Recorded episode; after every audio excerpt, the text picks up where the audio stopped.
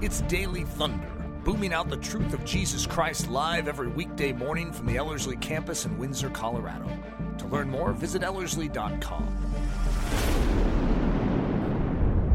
well, we've been walking through, uh, talking about this idea of idolatry, and eventually we'll get into this idea of altars and adultery and all that kind of stuff. And uh, last time we were talking about this idea of idolatry and kind of giving a broad view, if you will, of what does the Old Testament say about idolatry. Uh, isn't it interesting that idolatry, and for whatever reason, I never picked up on this, but idolatry is such a huge issue in Scripture. I mean, I, I know it was there because, you know, you see the people of God having to deal with idolatry. And, and of course, I know that the pagan people of the world uh, throughout history have always dealt with idolatry. But for whatever reason, I never realized what a serious issue this is in Scripture and how much God talks about it throughout His Word.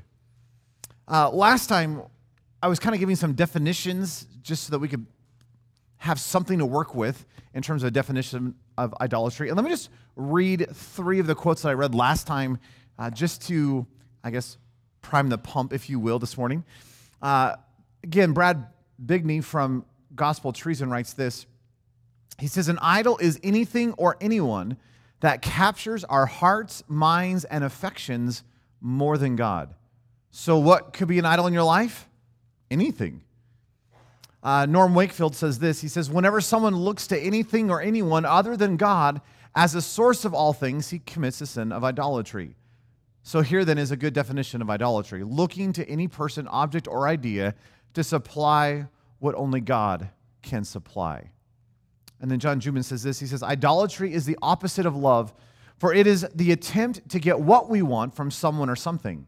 Idolatry is really above, about the motive and intent of the heart to look to someone or something else besides Jesus to meet my needs. And then this is how he summarizes it. He says, Idolatry is looking to anyone or anything else besides Jesus to meet my needs.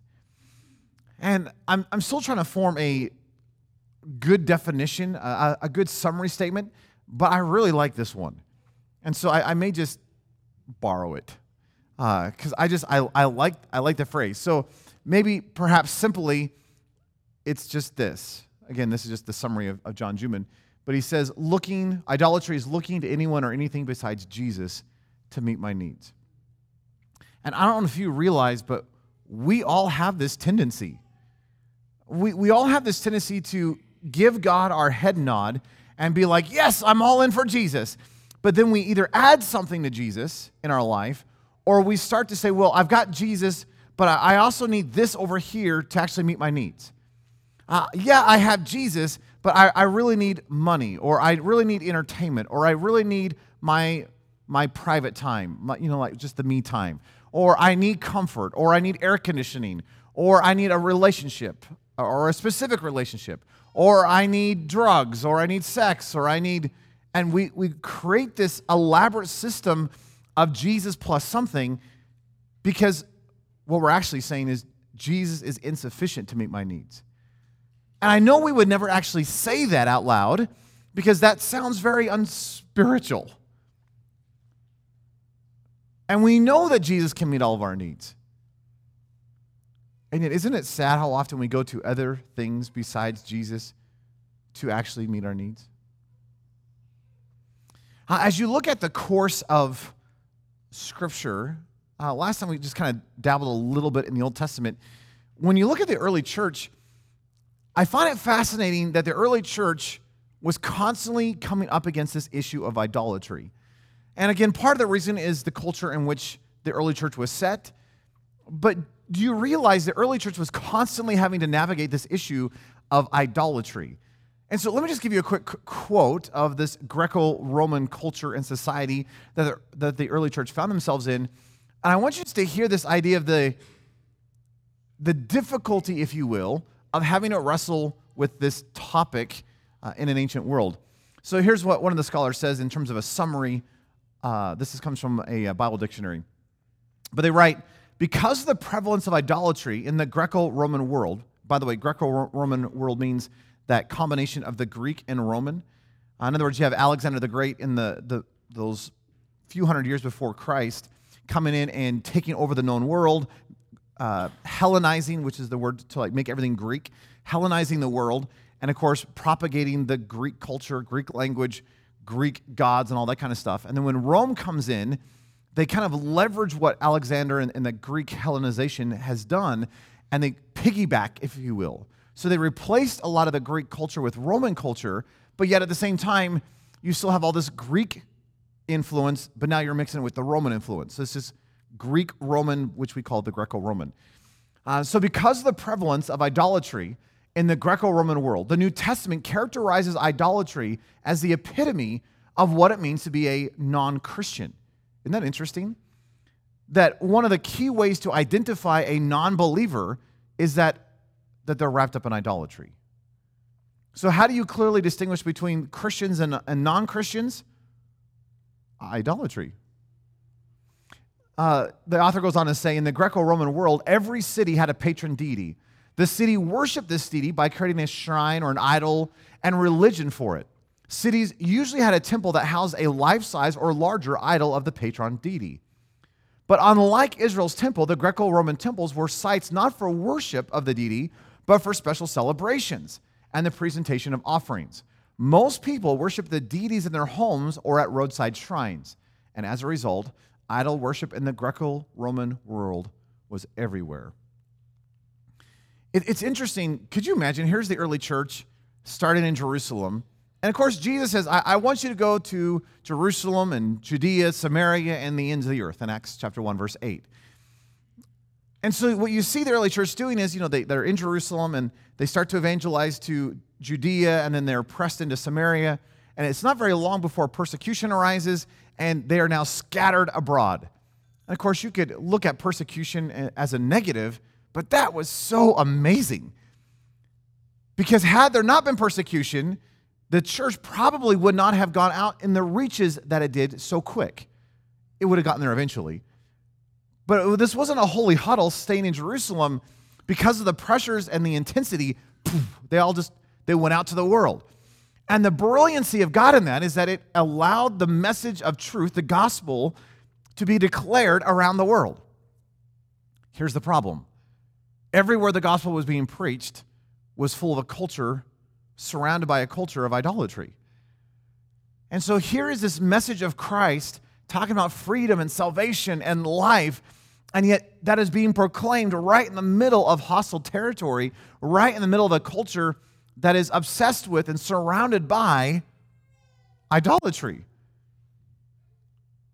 And you could look at that and say, well, that must have been pretty difficult. But, folks, things haven't changed very much. Guess what we have the opportunity to do? Take that same message, that same gospel, that same Jesus, in the midst of the culture of which we are surrounded by, which is a culture of idolatry and proclaim a, the hope of good news.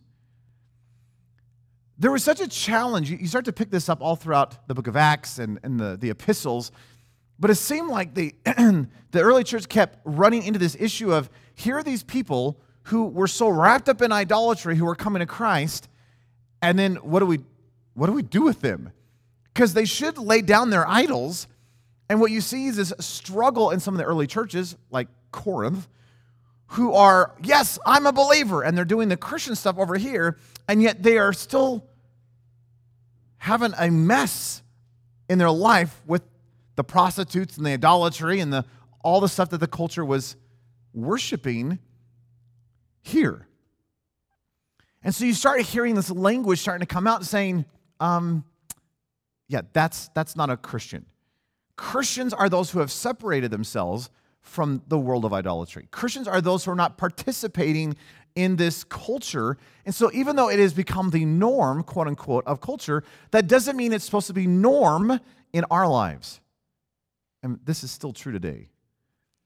Now, we don't call, I think I mentioned this last time, we don't call the idols that we worship idols. Uh, we don't go down to a temple and worship and offer sacrifices. I mean, we do, we have these big stadiums, right, where you deck yourself up in certain kind of clothing and you have chants and you give worship. Have you ever watched a sporting event? They are, it, it's temples of worship. it's really hard to get around that because the same things that the tribal people would do of worshiping their gods, where they would paint their faces, wear certain clothes, sing special songs, have certain chants, offer certain sacrifices, scream and yell when things are going bad, hoot and holler when things are going well. I mean, that is American football. I mean, that is the NBA. That is badminton. Just kidding. Supposedly, there is a professional level of that. I, I've never watched it. Uh, we, we as a culture, we, we don't go worship at an idol, but we will sit for hours binge watching something on a screen. We don't offer child sacrifices, but we are all about the convenience and the pampering of our own free will in our culture, and it's all about pro choice. And we're offering our children, again, on the altar of Moloch. We, we actually have the exact same issues as these cultures, we just hide them differently or we call them something differently. But look at what the early church began to do. That they started realizing here are all these people who are coming to Christ. Praise the Lord. But we need to give some definition of okay, what are you called to? If you go to Acts chapter 15, there's an interesting scenario where you have a whole group of Jews who are arguing that if you're going to become a Christian, well, you've got to become a Jew. And reason that does make sense at some level if you, if you put yourself in their shoes. I'm not saying it's right, I'm just saying it makes sense in, in their culture. Because Christianity up to this point has merely been a sect of the, of the Jews. All the Christians were Jews. So now we have these Gentiles who are coming to Christ. What do you do with a Gentile? Well, in the Old Covenant, you became a Jew. So, all right, so we, we believe that Jesus is the Messiah. He is God Himself you should become a Jew. And so there's this whole group of Jews who were propagating the idea that, all right, you, gotta, you had to keep the feast, you had to be circumcised, you had to go through the rituals, and, and they had the list. And the early church got together and was like, well, no, that's, that's actually not, that's not what God is doing. We're not creating a Jewish thing, we're creating a Jesus thing. And so they got together and they started arguing and they, they were wrestling through this and obviously led by the Holy Spirit, they came to a conclusion what does a Gentile have to do to be saved? Like, like what are they going to have to give up? What, like, do they have to become a Jew? Do they not have to become a Jew? Because there's this confusion in, in the church. And so in Acts chapter 15, the apostles come to a conclusion. They say, uh, I think this is James speaking, but he says, Therefore, it is my judgment that we do not trouble those who are turning to God from among the Gentiles in other words, we're not going to trouble them by making them become a Jew. He says, but we will write to them, now get this, that they abstain from things contaminated by idols, from fornication, and from what is strangled, and from blood. They said, hey, that, that's what we're going to put upon them. So, what is, the, what is the Gentile requirement to be a Christian? You don't have to be a Jew. You don't have to keep the festivals. This is really important for our day, by the way, because we have a whole group of people who are sliding back into if you're really going to be a Christian, you got to go back into the old covenant stuff. And there's nothing wrong with the old covenant, but folks, we're not under the covenant, the old covenant. We're under Jesus, which doesn't throw out the old covenant, it raises it to a whole nother level. That was a side note. But they said, look, you don't have to become a Jew. You don't have to keep circumcision. So be circumcised, don't be circumcised. We don't care, they said. Hey, keep the festivals, don't keep the festivals. That, that's not the issue. What's the issue? Do you realize what they're listing is all about an exclusive devotion to Christ? And, and I'm not, I'm not going to spend the time diving into each of these aspects, but, but I want you to look at two of them in particular. They say things contaminated by idols and from fornication. A few verses later, they, they actually write out the letter that they're going to send with some of the disciples to these different churches. And this is what they actually say in the letter For it seemed good to the Holy Spirit and to us to lay upon you. So this is according to the Holy Spirit, and they've, they've agreed with the Holy Spirit, which is, by the way, that's, you should do that. you know? But it seemed good to the Holy Spirit and to us to lay upon you no greater burden than these essentials. So here's what we're going to ask you to do abstain from things sacrificed to idols and from blood, and from things strangled, and from fornication. For if you keep yourselves free from these things, you will do well. Farewell. Amen. so they say, okay, here, here's what I want you to do. We want you to give up your idols, and we want you to give up fornication. And it's interesting to me, if you start tracing the idea of idolatry through the New Testament, it is often associated with the fornication. Uh, the word fornication is the word porneia, uh, which is where we get the word pornography, porn, porneia. Uh, and some translations say sexual immorality, which is a decent translation. Some say fornication, which none of us understand what that actually is. Uh, so translation is a little difficult. But, but here's, here's probably the easiest uh, way to translate the word porneia anything outside of what God says for sexuality. Well, what does God say? It's one man, one woman in covenant marriage. Anything outside of that falls under this category. Well, that just kicks our culture in the teeth, doesn't it? Well, guys will be guys. No, they won't. Not under Christ. Do you, do you realize I was talking to Dan, and don't, don't quote the, the statistics, you know, 87% of statistics are, statistics are made up on the spot anyway. But if I remember correctly, Dan said that the latest statistics is that 60, I think it's 68% of American Christian pastors are addicted to pornography. Now, if 68% of the pastors have looked at pornography within the last month, do you realize that is infiltrating their churches and the number within the churches are far higher? Here's the one that just, just tore me up inside. On Christian college campuses, when they did the recent study, I think it was 96 or 97% of the guys on Christian college campuses were addicted to pornography. And 94, I think it was 94% of the females were addicted or looking at pornography. I mean, this is such, this is this culture's issue. We are so wrapped up in sexuality and the twisted of sexuality, and everything goes, and you can choose, and you can, you know, change your gender, change your sexuality, change, you just, your, it's your preference, your choice, whatever you want to do. Our culture has gotten so wrapped up in the fornication, and not just in the pornography stuff, but in the, per, the promiscuity of everything goes. Everything's fine, everything's okay, just do what you want, be happy. And it's sad that that mentality has seeped into the church. And most Christians would be like, well, no, yeah, yes, marriage is between a man and a woman. Bless the Lord, amen. And we have that agreement, but yet you actually look at the internal reality and we're still messed up in the area of fornication, folks. Do you know how heartbreaking that is? So here's the early church, and they're looking at the modern landscape of their day, and they're saying, We have a culture that is addicted to idols and overcome by fornication. And here's what encourages me if the gospel of Christ could enter into that culture, the Roman world, and turn the Roman world upside down, it could easily happen today. Do you realize how similar we are to the Roman culture? I don't know if you've ever looked at the parallels, but we are uncannily similar. They were a sports obsessed culture, everything revolved around the games. They were a sex obsessed culture.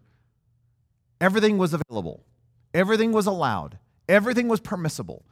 You didn't have to go that far. Now, they didn't have devices, right? Like we could just pull it out of our pockets and have access to it. They didn't have quite that ease, but it was available on, on all the street corners in most of the big cities. Pornography was readily available because it was just, it was, it was on the streets, it was on the signs, it was on the, I mean, the culture was, was twisted. They, they were so me centered. I mean, you start work, working through the parallels, there's, there's a lot of interesting similarities. And it encourages me. I mean, that, that's depressing. But what encourages me is the fact that if the disciples could enter into that culture, and literally turn it on its head, there is no excuse for our culture today. I mean, there's no excuse for how why we can't change this culture. The same God of yesteryear is the same God of today. But I want you to get the emphasis. Here's the early church, and they're looking at this world who's just obsessed with themselves. And they said, okay, we want you to come to Christ, but you're going to have to lay down idols, and you're going to have to give up fornication.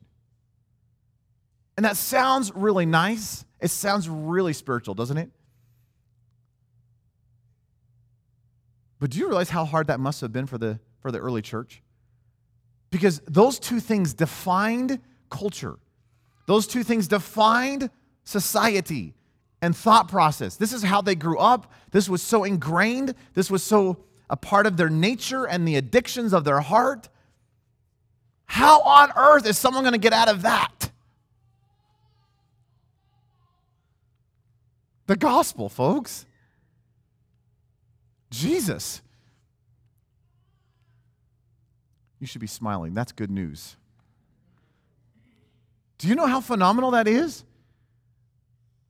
Because you can look at today's culture and be like, well, okay, we don't call them idols, but we are wrapped up in idolatry.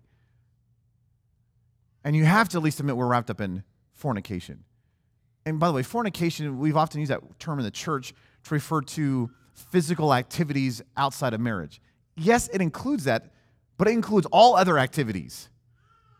Whether with someone, by yourself, in your mind, in your heart, physically, not physically, all of that is included in this concept. All of that is not allowed in our lives. We are called to be pure. And we're not doing a very good job. And we are being strangled by a society of idolatry. I look at what Paul says about his culture and just human nature in Romans chapter 1. And I know there's a bigger context to this, but I just want to give you a little piece of this. He says, For the wrath of God is revealed from heaven against all ungodliness and unrighteousness. Do you, do you hear this? God stands against all ungodliness and unrighteousness. It is not to be in your life. We are called to be godly and righteous. So God is standing against ungodliness and righteousness of men who suppress the truth and unrighteousness, because that which is known about God is evident within them. For God made it evident to them. For since the creation of the world, his invisible attributes, his eternal power and divine nature, has been clearly seen, being understood through what has been made, so that they are without excuse. I love what Paul says. He says, Not a single person has the excuse at the judgment seat of Christ to say, I didn't know. No clue. Because Paul says, God has written it in everyone's hearts. It is written in the skies. All of creation is just declaring truth. So we know, whether you, whether you actually have had a clear understanding or not, you know deep down the truth.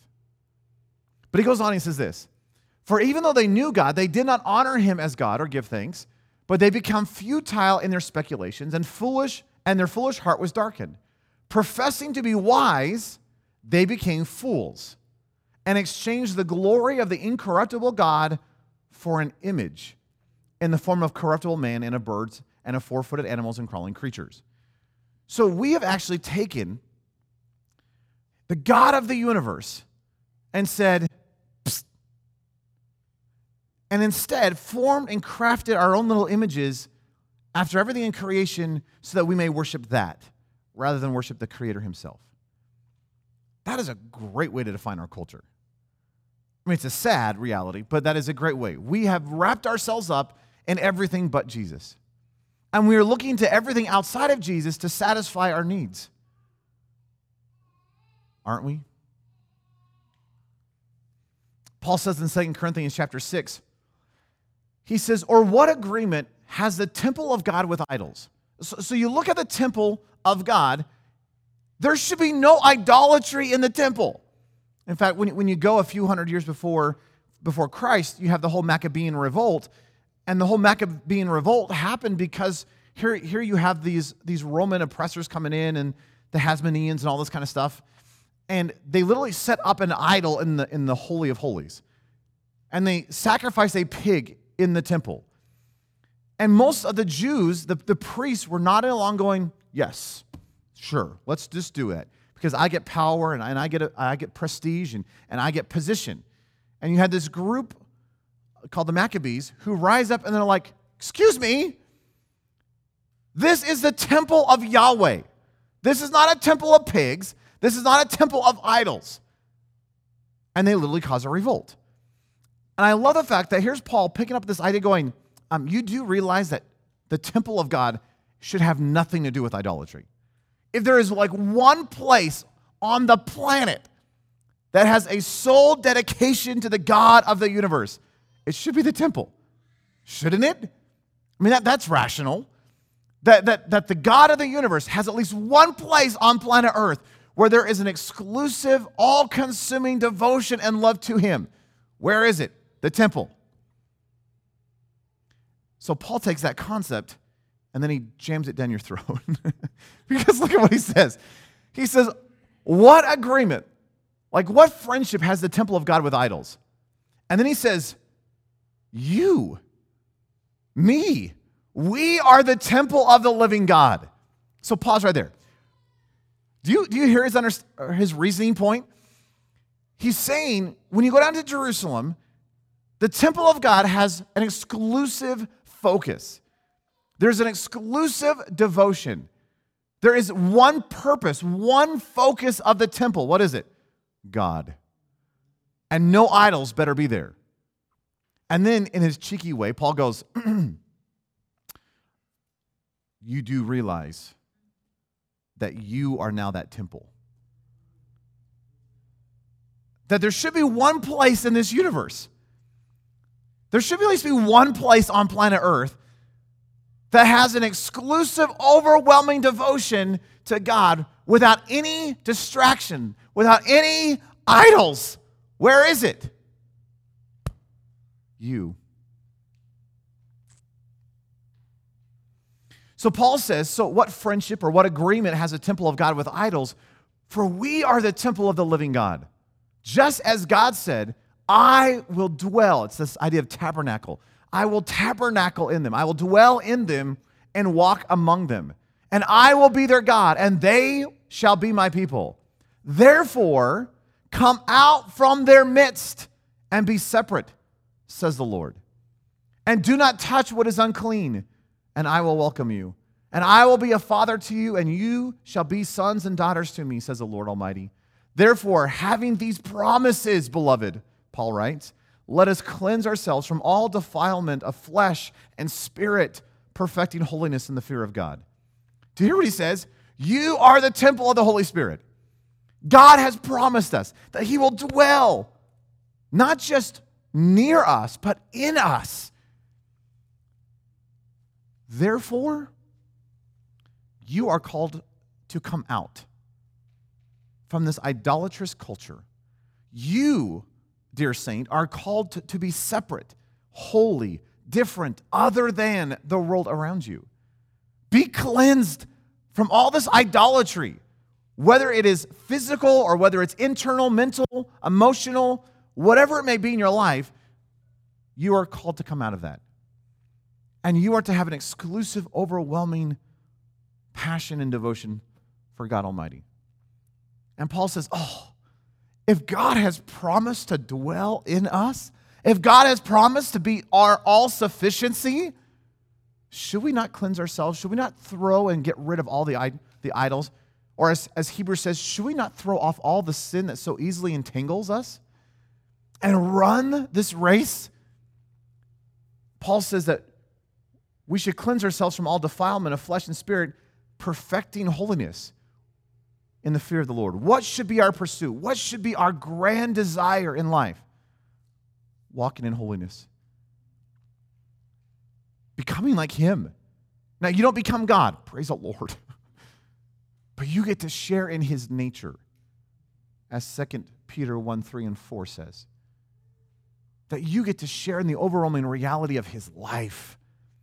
So, if you get to share in His life, if He actually is going to tabernacle with you, why would you Why would you invest yourself? Why, why would you get so entangled with the culture around you? It's lunacy. When you think about it. And yet we are so strangely pulled into it. Uh, here's what uh, Jesus said. L- listen to this. He's, he's speaking to the, uh, the seven churches in Asia Minor. And I, I want you to pick up this thread because he's, he's referencing back to two Old Testament characters. But then he says this same exhortation. So to Pergamum, Jesus says in Revelation 2:14, "But I have a few things against you, because you because, because you have there some who hold the teaching of Balaam, who kept teaching Balak to put a stumbling block before the sons of Israel, to eat things sacrificed to idols, and to commit acts of immorality." So if you go back into the story of Balaam, what you actually see is uh, Balak hires Balaam to give a curse to the people of Israel. And Balaam says, Oh, I would love to be able to do that for you because he's getting money. And so Balaam shows up and goes, All right, but you just got to realize I can only speak what God puts in my mouth. And so he goes up there and he's, Oh, I got a great curse for you. Speaks, poof, speaks forth blessing, which is awesome. And of course, Balak goes, um, I didn't pay you to give them blessing. I'm paying you to curse them. And Balaam's like, I'm so, I'm so, I'm so sorry. Um, I'll go back and pray, and I'll come out. I got a good bless. I got, I got a good curse. I got, I'm, I'm ready for this. Goes prays, comes back. All right, here we go. You ready? Speaks forth blessing. it just cracks me up. After the third time, Balak's like, seriously? And the story ends awkwardly, but what we actually later find out is that what Balaam told Balak is look, God is not allowing me to curse them. But I'll tell you what you can do. If you get those people to intermarry with the people around them, say with your people, and you cause them to go after idols and sexual immorality, it's the same thing as if I curse them. And God's not allowing me to actually speak a curse on them, but I want your money. Here's how you can do it. So Jesus picks up on the story and says, Oh, dear Pergamum, you have that same problem. Because you are eating things sacrificed to idols and committing acts of immorality. And then a few verses later, he's talking to Thyatira, and he says, But I have this against you. You tolerate that woman Jezebel, who calls herself a prophetess, and she teaches and leads my bondservants astray so that they commit acts of immorality and eat things sacrificed to idols. So again, Jesus is quoting this great story from the Old Testament talking about Jezebel. And Jezebel was not just a bad woman, she was wicked. She was wicked, wicked. And Jesus says, Do you know what you've actually done, Thyatira? You, you've actually allowed that same spirit or that same attitude to dwell among you. And what are you doing? Well, you're committing acts of immorality, sexuality, and you're giving yourself to idols. Isn't it interesting that Jesus is going after those two same things? The same two things that the Roman world has been wrapped up in, the same two things that the Egyptian culture was wrapped up in, and the Babylonian culture, and the Assyrian culture, and the Medes and the Persian culture, and the Greek culture, and the Roman culture, and American culture. It's like those are two defining aspects of sinful humanity, of the culture itself. So, no wonder the church kept saying, Come out from all of that. You've, you've got to lay it down. Yeah, but that's part of who I am. That's my identity. I know. You are a new creation in Christ Jesus. Your identity has been changed. So you don't have to keep going back and wallowing in the mud. You can actually live a brand new reality in Christ. No wonder Paul said those kind of things because he's talking to a culture that is so wrapped up in. They're just like, I, I, this is who I am. I can't get out of this. And Paul says, there's freedom, there is hope. Can I encourage us with those same words? There's hope. And it doesn't matter how much you've been entrangled in those realities of idolatry of any kind or sexuality of any kind outside of covenant marriage, do you realize there is hope? Because there's a Jesus who wants to save you from it. And the gospel is still powerful. And the same gospel that entered into that culture and turned it on its head is the same gospel that works today. And it doesn't matter what kind of darkness or what kind of sin that you are tinkering with. It doesn't matter if it's heterosexual sin or homosexual sin. It doesn't matter if it's turning to entertainment or being obsessed with sports or having drugs or it doesn't matter what the issue is in your life, the solution is still the same Jesus and the power of the gospel. Uh, listen to what one author said on this idea of idolatry. The Bible used the picture of idolatry as a way of describing anything that takes the place of the true God in our, in our, in our lives. Not depictions of the Greek goddess of love, Aphrodite, but mental images of naked bodies. Not literal temples where we go to worship real statues, but idolatry is now the inner urges for more and more. Not stone altars to sacrifice on, but bragging about the money in the bank and the turnover of the market stall. It's all idolatry, putting something else in God's place. Later on, in as the apostles were all kind of dying out, uh, you had the apostle John, and he's kind of looking back over the course, course of several decades, and he begins to write some encouragements. He writes the book of John and, of course, the, the book of Revelation.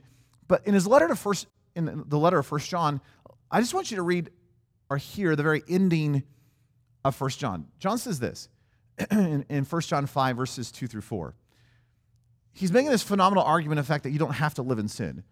But he says, By this we know that we, we love the children of God when we love God and observe his commandments. For this is the love of God, that we keep his commandments, and his commandments are not burdensome. They're not. For whatever is born of God, get this, overcomes the world. And this is the victory that has overcome the world. What is it? Our faith. Do you realize your faith actually has the potential of overcoming every sin that so easily entangles, every addiction that has swallowed you up? And then he gets to the very end of, the, of that chapter and he makes this final statement. He says, We know that we are of God, and the whole world lies in the power of the evil one. Do you hear that? John goes, Look, I realize the world is under the authority and the power of the enemy. I get that. But we are of God. And we know that the Son of God has come and has given us understanding so that we may know him who is true. And we are in him who is true, in his Son, Jesus Christ. This is the true God and eternal life. And then he tags on this really random, odd statement at the very end of the book. Little children, keep yourself, guard yourself from idols. Period. And you're like, okay. We have victory. We have triumph. We are in God. Woo! The world has nothing upon us. Oh, and keep yourself from idols. Why do you think John had to even write that? Because he's reminding his people who are reading this yes, you are more than a conqueror. Yes, you have victory. Yes, you have triumph. You are in God. But you've got to keep yourself from idols. You've got to keep an exclusive relationship and focus of devotion. You, you've just got to keep pressing it. And if you had a last word in a letter, that's a good one. And it seems out of place, yet strangely, it's the thing that needs to be sounded the loudest. Keep yourself, guard yourself, protect, do everything possible to keep yourself from idolatry. Listen to what Peter says in 1 Peter chapter 4. He says, Therefore, since Christ has suffered in the flesh, arm yourself with the same purpose, because he who has suffered in the flesh has ceased from sin, so as to live the rest of the time in the flesh, no longer for the lust of men, but for the will of God. In other words, you are not to live for your own pleasure. You're to live for the will of God. And then he says this For the time already is past. In other words, hey, you're, you're past this. For the time is already past.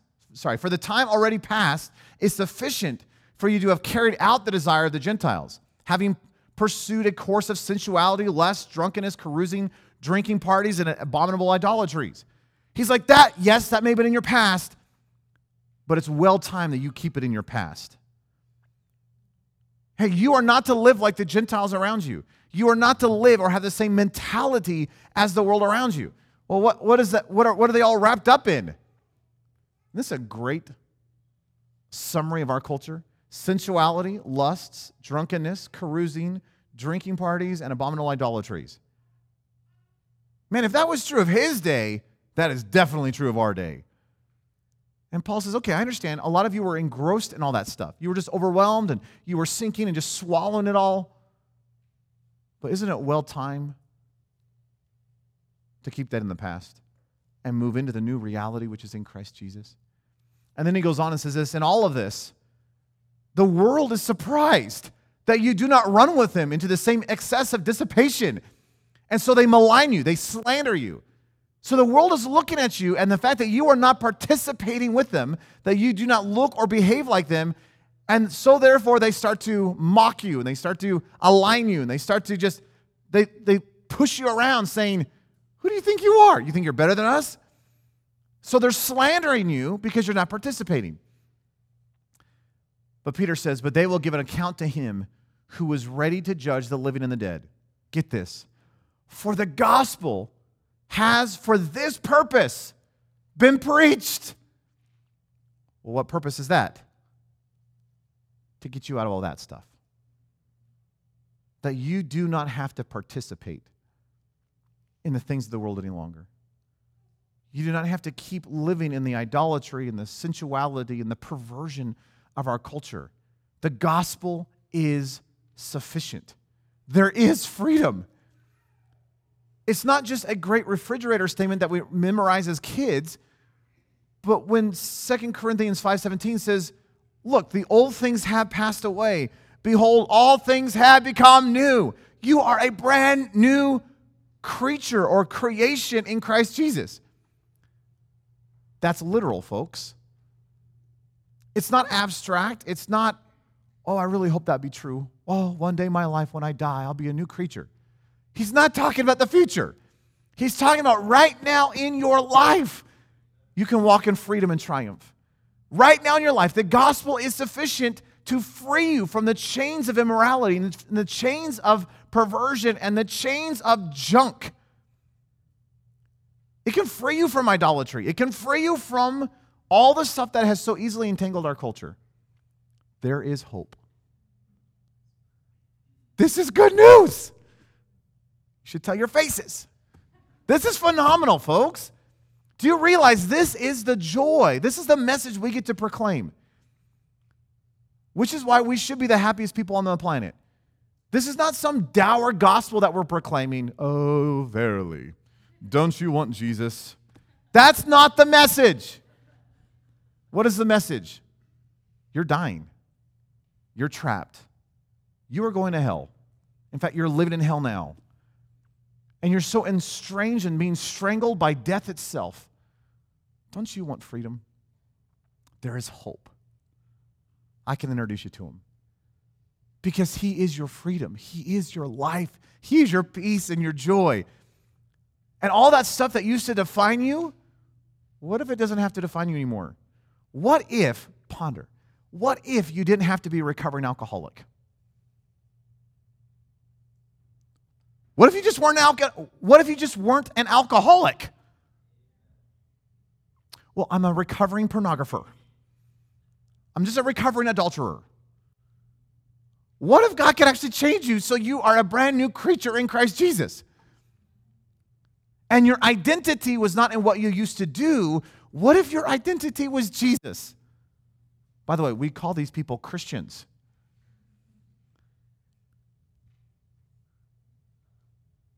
Do you realize that the, the world cannot stop this message? Yes, it loves its darkness, but darkness has no authority, power over the light. And you get to be a declaration, a missionary proclaiming the wonderful reality of the good news wherever you're at, whether it's a foreign field or in your family. This is the message we proclaim with our lips and with our lives.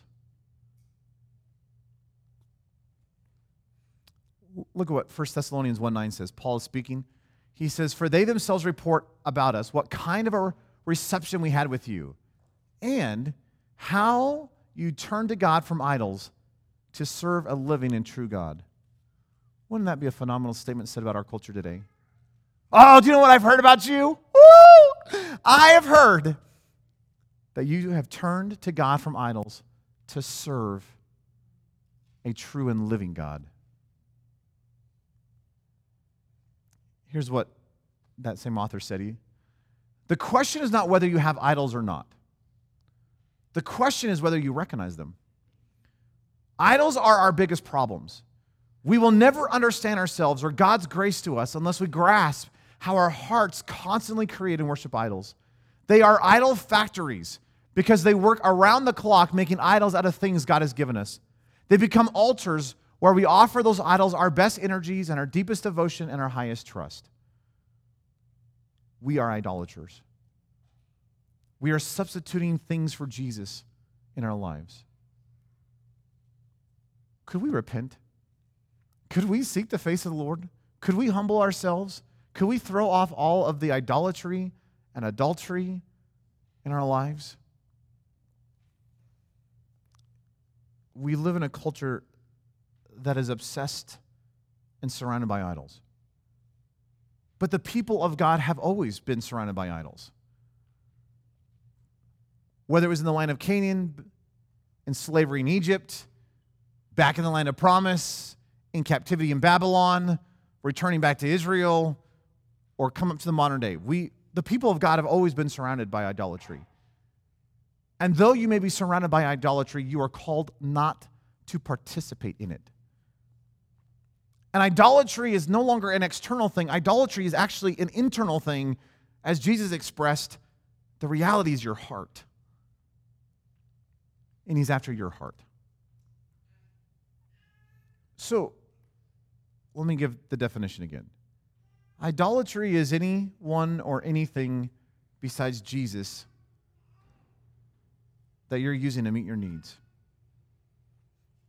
Would it be possible for us to turn to Him and to surrender afresh and realize that the gospel is sufficient? And wouldn't it be phenomenal if in our day, what is said of us is that we have turned to God from our idols to serve a true and living God?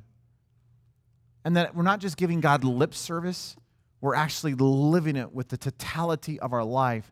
And we have an exclusive, overwhelming, passionate devotion with our heart, our soul, and our strength to Him and Him alone. Let's pray. Uh, Lord, we're, we are desperate for this. I am desperate for this. Lord, it's true. I, I, I, it's like all of our hearts are idol factories. And they are just constantly looking for ways to replace you to somehow look for something to meet our needs, to satisfy our longings, to give us pleasure and hope, when in reality, all of that can only come from you. God, forgive us for turning to anything but you. Lord, would you put your finger on anything and everything in our life that we are using as a substitute? And Lord, yes, we may live in a culture that is surrounded by idolatry. We have a culture that is obsessed with sexuality. But Lord, you have called us unto freedom and hope and joy that we can be more than conquerors in Christ Jesus, that we do not have to be pushed around by idolatry or sin any longer, and that the gospel of Christ Jesus is still sufficient to solve every problem of the human heart. Lord, could we not look for a substitute gospel? Could we not try to find a way to, well, yeah, let's just let's just pamper it under the the term love, but not actually deal with the sin. Lord, don't, don't let us seek to, to gloss over something and actually not deal with the heart problems. Lord, we want to be changed. We want to be transformed. And Lord, your promise is, is if we would come to you in humility, if, if we would turn to you and if we would delight ourselves in you and we would seek your face and we would throw off all the other stuff out of our lives, not only will we find you, but our lives can be radically transformed. Lord, don't, don't let the culture of today define the church. Lord, can we walk in such holiness and righteousness and purity and truth that it aggressively marches on into our world and begins to set the captives free and would turn this world upside down once again? God, we are in desperate, desperate need of you. I am in desperate, desperate need of you. But Lord, thank you that we do not have to be defined by our past. We do not have to be defined by our sin. That in you, old things have become new. That our identity can be changed and we can be new creatures, creations in Christ Jesus. Lord, let us live in that reality to its fullness. And would you do something so overwhelming in us that it just takes the world by storm? It just mind boggles the culture. And Lord, would you give great boldness to us that as your people of God, we can march into a depraved and dark culture and proclaim truth and light that would set others free. But Lord, let us experience it first. We love you. We trust you. In your precious name we pray. Amen.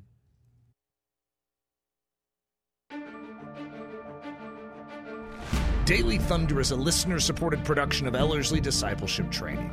At Ellerslie, we are laboring to rouse the Church of Jesus Christ out of its lethargy and build brave hearted Christians for such a time as this. Daily Thunder episodes are released every day, Monday through Friday, from our campus in Windsor, Colorado. And our weekly sermon is delivered live at 9 a.m. on Sunday mornings with a delayed live stream available at noon Mountain Time. Go to ellerslie.com forward slash daily to get all the details. Thanks for listening.